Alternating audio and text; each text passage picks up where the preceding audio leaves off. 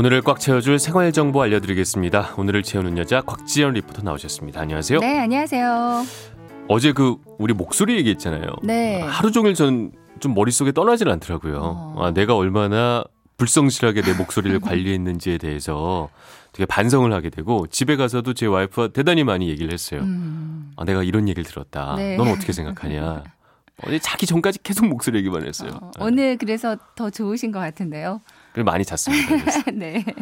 오늘도 기대가 되는데 오늘은 어떤 얘기 좀 준비를 해주셨나요? 어, 참치 통조림 많이 드세요? 아 자주 먹죠. 네네. 좋아합니다. 많이들 좋아하시는데요. 네. 그냥 먹어도 맛있고 볶음에 찌개, 김밥 싸서 먹어도 맛있고 비벼 먹어도 맛있습니다. 저도 맞습니다. 종종 먹는데요. 제일 쉽잖아요. 뭐 반찬 없을 때 맞아요. 딱 해서 먹기 딱 네. 좋고. 근데 그 탕, 그 통조림 안에 있는 기름이요. 네. 이거는 드시나요? 아니면 버리시나요? 아, 그 왠지 기름이 막 이게 둥둥둥 떠 있는 그런 느낌이 있어요. 네. 그래서 야 이거는 왠지 건강에 안 좋을 것 같다. 그래서 이렇게 음. 저는 싱크대 개수대에 이렇게 샥 버리고, 버리고, 네. 그냥 그 참치만 먹는 요런 습관이 있습니다. 많은 분들이요 참치캔 속의 기름 성분이 건강에 해롭다고 생각을 해서 그대로 버릴 때가 많거든요. 네. 근데 참치캔 제조업체에서는 이것 때문에 참 속상하다고 합니다. 뭐 이게 좋은 기름인가요?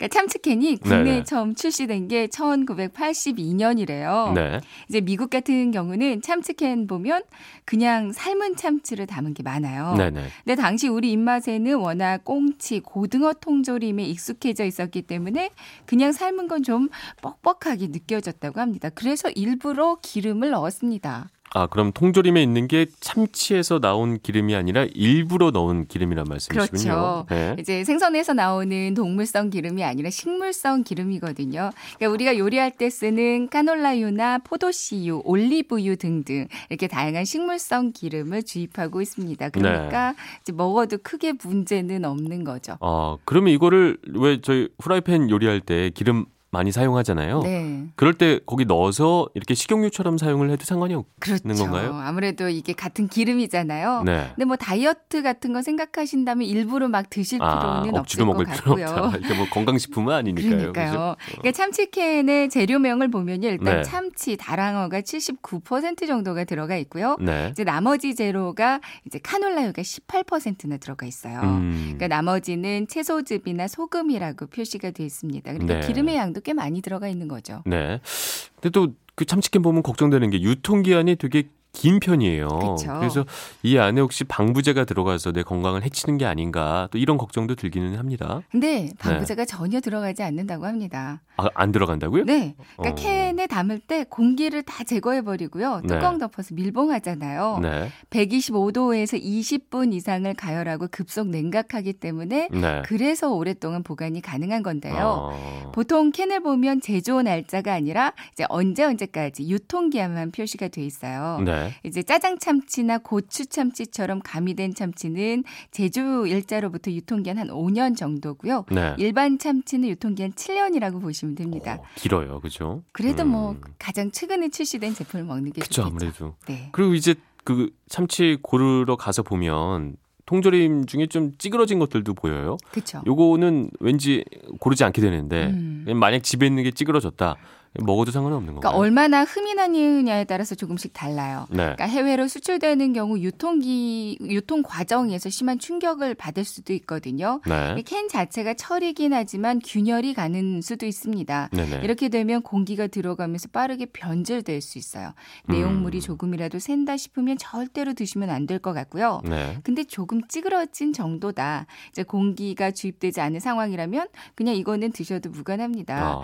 캔 자체를 데워 서 드시는 분들도 있어요. 아, 캠핑 그래요? 같은 데 가셔가지고 네네. 그렇게 드시는 분도 있는데 이거는 꼭 피하셔야 되고. 네. 좀 사소한 질문이긴 한데 이건 이제 개인적인 궁금함입니다. 그 마일드형과 일반형 참치가 있잖아요. 뭐, 이게 뭔 차이가 있어요? 어떤 거 사세요, 사실 때?